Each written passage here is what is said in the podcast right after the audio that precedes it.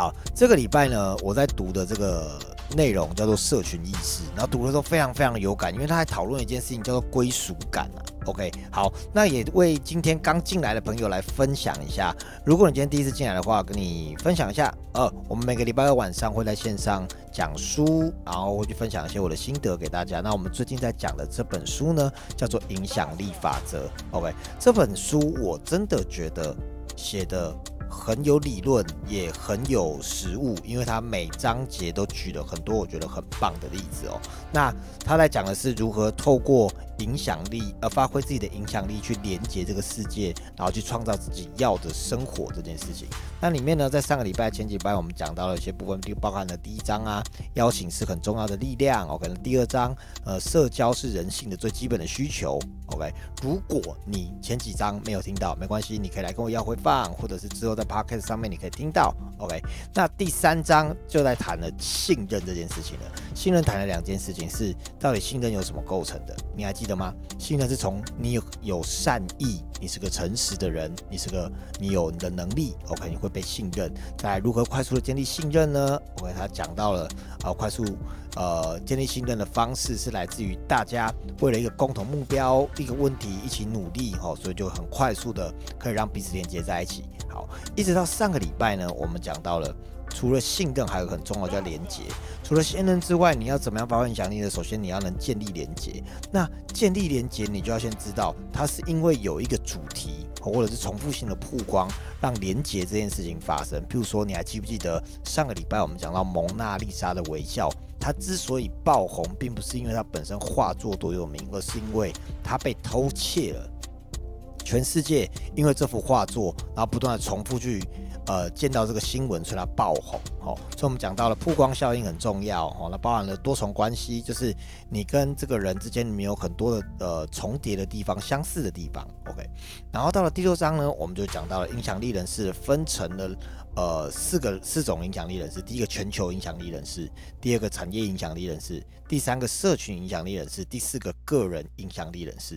那全球影响力人士包含了就是世界上最知名的啊，比如说比尔盖茨啊、马斯克啊、祖克伯。我们讲来跟他连接最重要的方式是你要知道他会有他的团队，你要先能打入他的团队。哦，那产业影响力人士呢？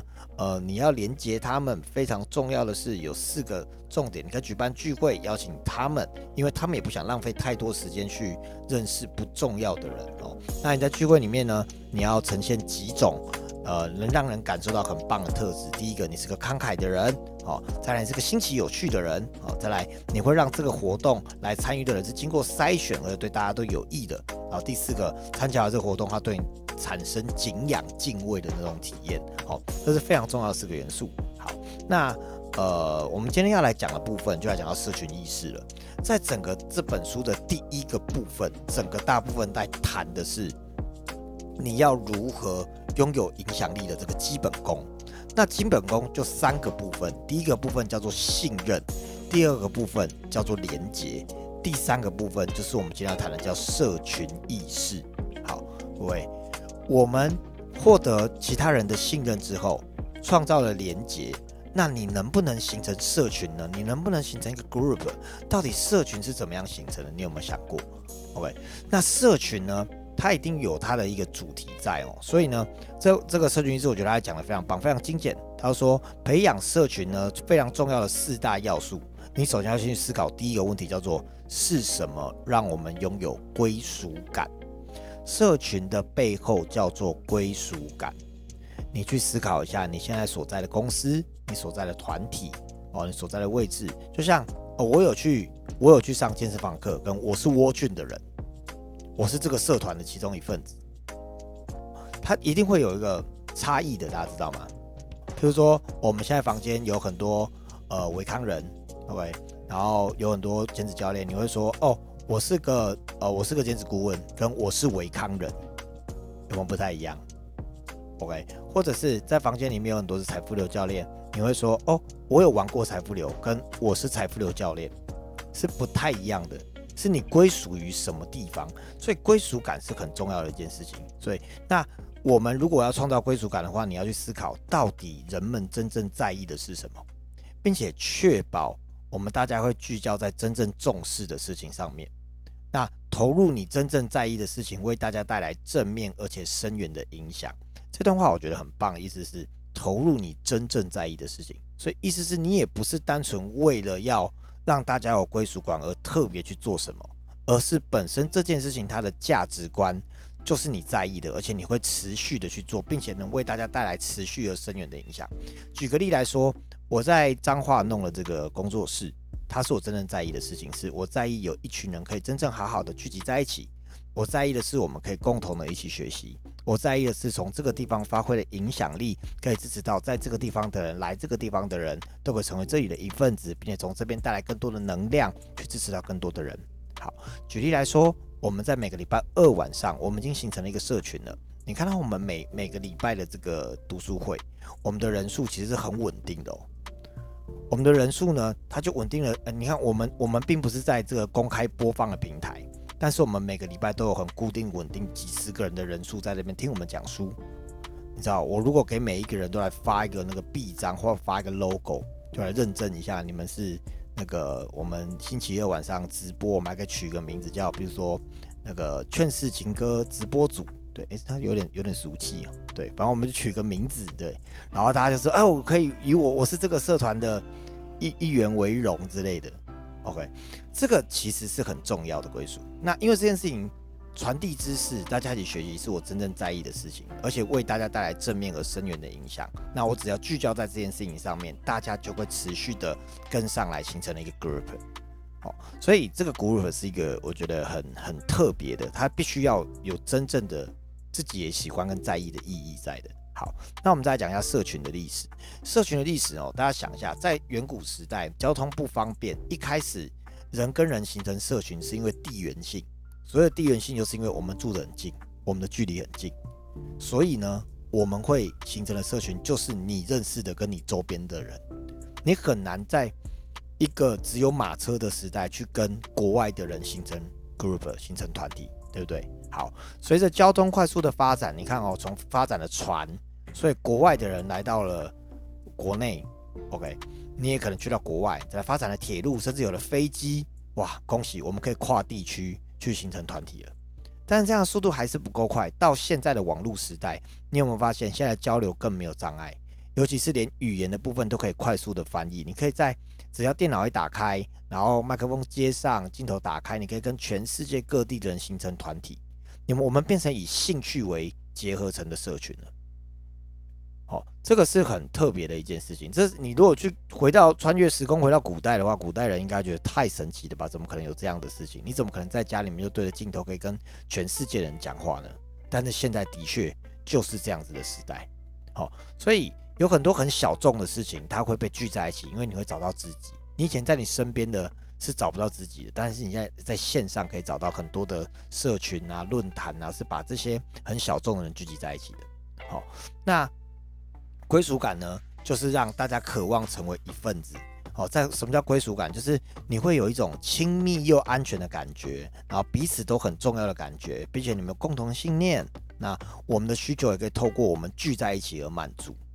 所以呢，呃，归属感有四个重点。简单来说，形成社群就有这四个重点。第一个，会有成员的资格筛选；第二个，会有彼此的影响力；第三个是需求的整合与实现；第四个叫共同的情感连接。所以，我们今天聚焦在讲的，就会讲这四大要素，形成社群的四大要素。好，所以我们前言讲完了，大概就是说，哦，就是有一个我们。透过了这个信任啊，连接，要形成社群，最终的过程是来自于归属感。那归属感的打造来自于这四个重点。好，好，那我们就来先讲第一个所谓的成员资格。呃，成员资格就像是你是这个团体的人，跟我，我，我是这个团，我不是这个团体的人。团体内的人跟团体外的人，他会有个区别。譬如说，大家知道那个篮球队，哦，你是队员的一员，跟你不是队员的一员，那就会有一种。成员资格的归属感。好，我举例来说，我们呃霍月的工作室在彰化工作室里面有四只有四只钥匙，对，那四只钥匙分别是由我跟其他三位伙伴一人有一只。你知道有拿到钥匙的人，他绝对会有一种归属感，就是嗯，我有这里的钥匙，这里是我的地盘的那种感觉，那就是一种归属感，你知道吗？那也是一种成员资格。对，所以我们如果要扩张更多的成员资格，我们可以再打十把钥匙，再给十个人。对，你看琪琪刚刚突然大笑，说你再打十把钥匙，你工作室进进出出都不知道有谁了。对，所以这也是一种成员资格，你知道吗？那什么叫成员资格？比如说，呃，把工作交付给来的伙伴一起来进行，一起完成，那就会是一种成员资格，那就是有就会一种归属感。就比如说，我们工作室的地板是大家一起贴的，你就会说啊，这地板我做的。我们工作室墙上的画是大家一起画的，你就说，哎，那个是我画的画在那里，那就是一种归属感。哦，那也是一种成员资格。好，那在书里面举了一个例子哦，他讲二零零三年南非有个橄榄球队，它的翻译名称叫跳羚队，那个飞跃的羚羊，那个羚跳羚队。好，那他的成绩一直没有很优，到二零零四年的时候，有一个新的教练员叫怀特。那怀特呢？他就是负责来打造他们在二零零七年的世界杯要拿到冠军。那他先锁定了关键的球员为核心，选了几个核心核心球员，以他们为骨干去建立这支球队。然后他告诉大家说：“你们不用担心短期的成绩，我们的目标是一定能打赢二零零七年的世界杯，所以你们不用担心。在这之前，我绝对不会把你们换掉，我们就一路拼到二零零七。你要知道，那是在二零零四年，要到二零零七年，其实还有四年的时间，这里面变数还很大。”那这个教练呢，在这里面打造了一个兄弟情谊的文化，就是大家真的是像兄弟一样。你知道那很不容易，因为在南非这个地方，大家是出身不同的种族、不同的政治立场、不同的出身，有的高有的低。他把这群人聚在一起，他让大家觉得自己是这个大家庭的其中一员。OK，那他拿到什么成果呢？在二零零四年的当年，他直接四连胜，让所有的人刮目相看。哇，太厉害了！他们甚至拿到当年度在南非比赛的非常有名的这个这个这个奖项，但是到二零零五年的时候，因为橄榄球运动这个这个活动的伤害其实蛮大，很容易受伤，所以二零零五年他们里面阵中的主将轮流的受伤，伤兵不断，而且他们连续输球，开始在南非那边大家就开始说，哎。你们要把核心球员换掉，他们都受伤了，甚至有医生就警告说，你剩下的这些球星不能继续冒险，不能继续打球，不然他们二零零七年根本就不能上场，或者是说，嗯他已经太老了，我们要换新的人来来打。可是教练并没有换掉，他让这群这群成员知道，就是我会带着你们，就像我当初讲的，我们不在意短期的成绩，你们就是要健健康康的照顾好自己，我们就是要拿二零零七年的冠军。所以他在。力排众议的的状况之下，带着原有的阵容打到二零零七年的世界杯里面去，然后是一是在非常不被看好的状况下，他们拿到了当年度的世界冠军。哇，你知道吗？他直接翻转了所有人对他们的批评。可是这这个过程当中，也是因为彼此有这份归属，这份互相的的认同，互相去支持，才可以拿到这个非常重要的成果哦。所以。归属感会让我们为团队带来很大的加分，跟去往前。那成员资格也是更重要一个。好，比如说像我们在不管你到任何地方，说，哎，你是什么团队？你是什么团队？哦，你是哪个团队的？哦，我是极光团队的。然后你是哪个团队的之类的。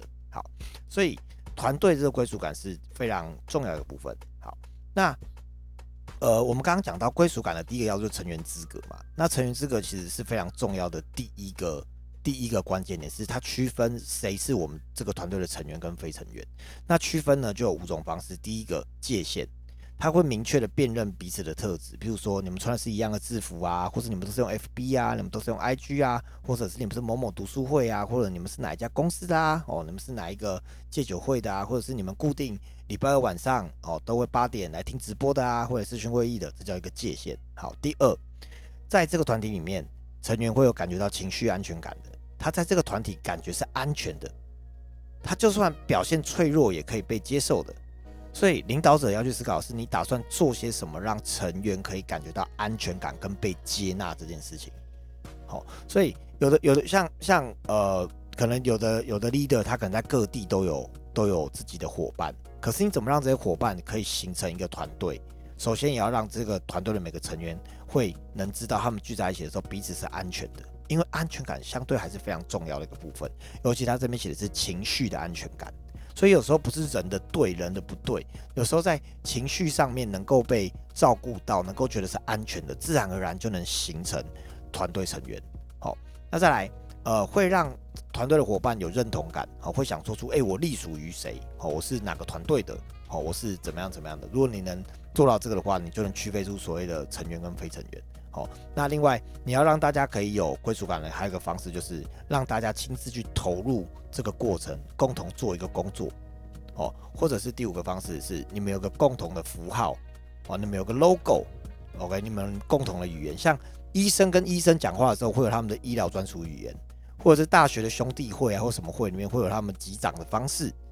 哦，甚至像我们在走三阶段的时候，我们只要走过了，我们就会大喊你是谁？哦，这三个字就像是我们的那个我们的密码一样。对，这是我们的共同语言。这种共同语言、共同的符号系统也会去区分谁是我们的成员，跟谁不是我们的成员。好，好，所以这是第一个部分哈，就成员资格的部分。接下来我们来讲第二个部分。你要打造社群意识的第二个重点是你的影响力。影响力来讲的是你们必须双方流动，而不是只有。单方向的，你对他们，而他你对对方，对方没有办法对你。好，就像呃书里面举了一个很有趣的例子，这个是这个作者本身很喜欢看《星际大战》。那《星际大战》有有一一个有一集，它的英文名称叫《Star Trek Into Darkness》。好，他们呢一群星际大战迷在维基百科上面去讨论那个片名的 Into 的那 I N T O 的 I 到底要用大写还是用小写？那这个大写用用用大写的 I 跟小写的 I 差在哪里？对我们来说，我们根本就不是这个星际大战迷，我们根本不知道它差别在哪。可是你知道吗？在维基百科上面论坛有四万字的讨论，有超过四万字的讨论，它代表的是这一个议题让这群星际大战的粉丝在维基百科上面可以自由充分的互相去发表意见，双向的去流动，双向的去发表。所以他们自然而然就会形成了一个社群意识，这样大家要理解吗？哦，所以我我也因为这样，我在思考说，哎，我们那个读书会应该要来搞一个可以有一点就是复盘啊，然后可以可以互相发表、互相交流啦、讨论区啊、讨论串，如果能做到这样的话，应该是蛮酷的。对，它就形成，哎，真的就是一个一个一个团体的感觉。OK，好，那呃，社群意识的第三个重点叫做需求的整合与实现。什么叫需求的整合与实现哦？呃，应该说大家会有个共同的价值观，而且并且你们让人知道你的价值观。在书里面举了一个例子哦，在美国有一个呃卖毒品卖药的大药头叫 Cosmartin。Cosmartin 他他蛮酷的，第一他很胖，他超胖，他一百七十三公分，一百零三公斤。然后呢，他因为商业头脑很好，所以毒品卖得很好，卖得太好被抓了。因为他都卖到多好，一年收了五百万美元的利润，对，然后被抓进监狱里面，然后他进去进去监狱以后，一年后去看医生，被医生宣判他活不了多久，因为他太胖了，除非他减肥，所以他在监狱里面他就决定开始要减肥，好，然后他循序渐进啊，从从一开始只能慢慢走啊，到慢慢能跑啊，然后慢慢去运动，他带着大家跟他一起减肥，一起运动，然后大家成功的都减重了。然后一直到他重返社会的时候，他他就觉得他应该要为这个社会上多做一些事情，所以他设计了一个运动的系统，从在公园开始教人家如何运动瘦身，到租了一间舞蹈教室，他租了一个更大的专属空间，甚至他后来是雇佣了他所有的健身教练都是监狱里面的更生人。然后有很多的百货公司啊，跟饭店啊，变成他的品牌合作商，希望他去饭店跟百货公司开设他的这个运动运动的这个这个这个教室。好，那很特别的是，他降低了这些更生人出社会的再犯率，因为大家知道，更生人如果呃出社会是很容易再次犯罪的，但是他降低了这些更生人再犯率，并且塑造他们的价值。那所以呢？他其实创造这个社群价值，是他也让让这群更生人知道说，哎，你们是有能力为这些社会去多做些什么的。他提供了一个价值观，也让大家知道说，哎，我们这群从监狱出来更生的人，我们其实是也可以重新为社会提供我们能提供的。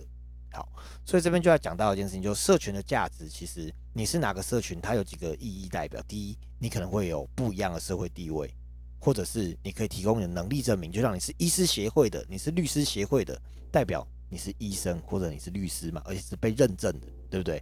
好，那第三个，社群的力量是来自于让成员受益的共同价值。各位，共同价值，所以要让人知道你的价值观。你要形成一个团体的话，你要知道到底在这个团体里面，你可以为大家带来什么样的益处？为什么大家要在这里？譬如说每个礼拜你办定居，或到底这个定居聚的这些人要做什么，你的价值观是什么，这个都是非常重要的。如果能确定这些东西，那这个社群存在就它的价值观跟它的意义了。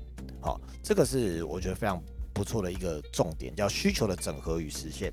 好，最后社群意识的第四点，我也觉得这个蛮特别，它叫共同的情感连接。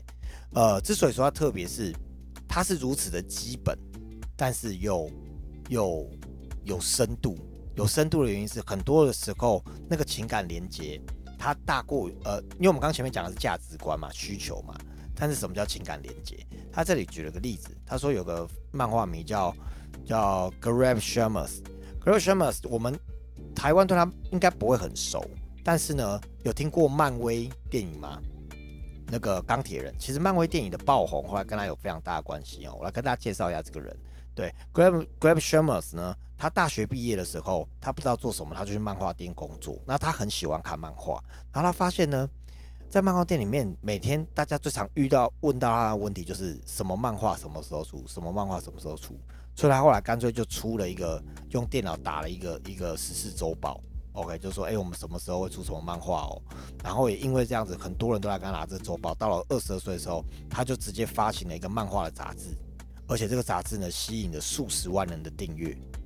然后，而且他那时候创办，他为了把这群爱看漫画的人、对动漫啊、对漫画很很有很喜欢的人，他为了让他们聚集在一起，他之后把芝加哥漫画展的场地包下来，然后邀请大家打扮成漫画里面的人物一起来聚会，那就是最早的 cosplay 的的开始。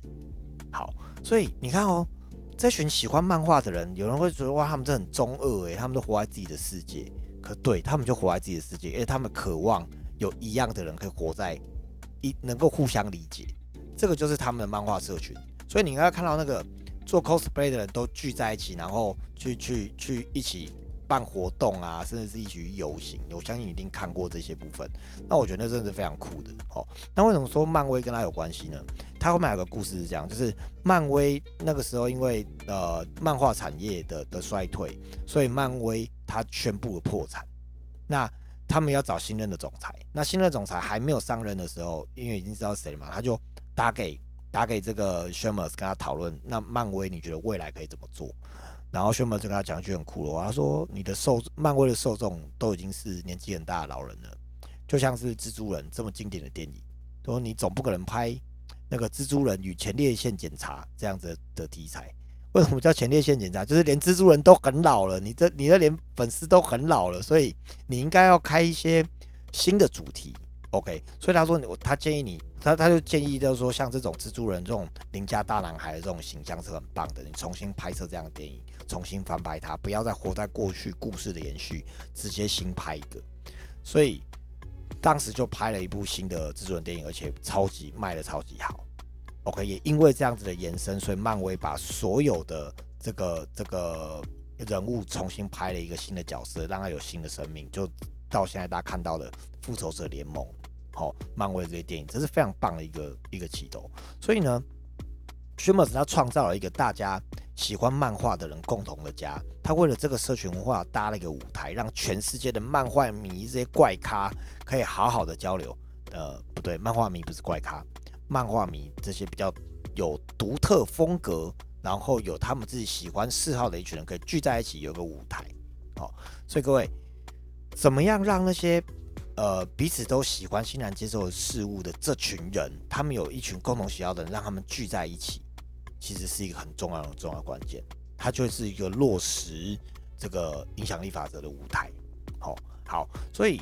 呃，我们今天透过社群意识来讲到这四个重点，你要形成社群意识，首先成员资格很重要，OK，拥有影响力，互相影响也很很重要。再来，大家的需求的整合跟实现能不能办得到，还有没有共同的情感连接？好，所以以上呢就是我们今天跟大家分享有关于呃我们这个社群意识的部分，好，如何去打造专属我们的社群。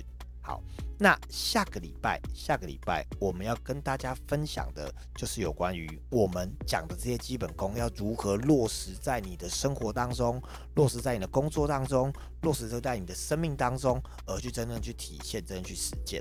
这是我也很喜欢这本书的地方。它不止讲理论，他会跟你讨论，那实际上我们可以怎么做？好，所以请大家期待下个礼拜我们来跟大家分享我们可以怎么做，好吗？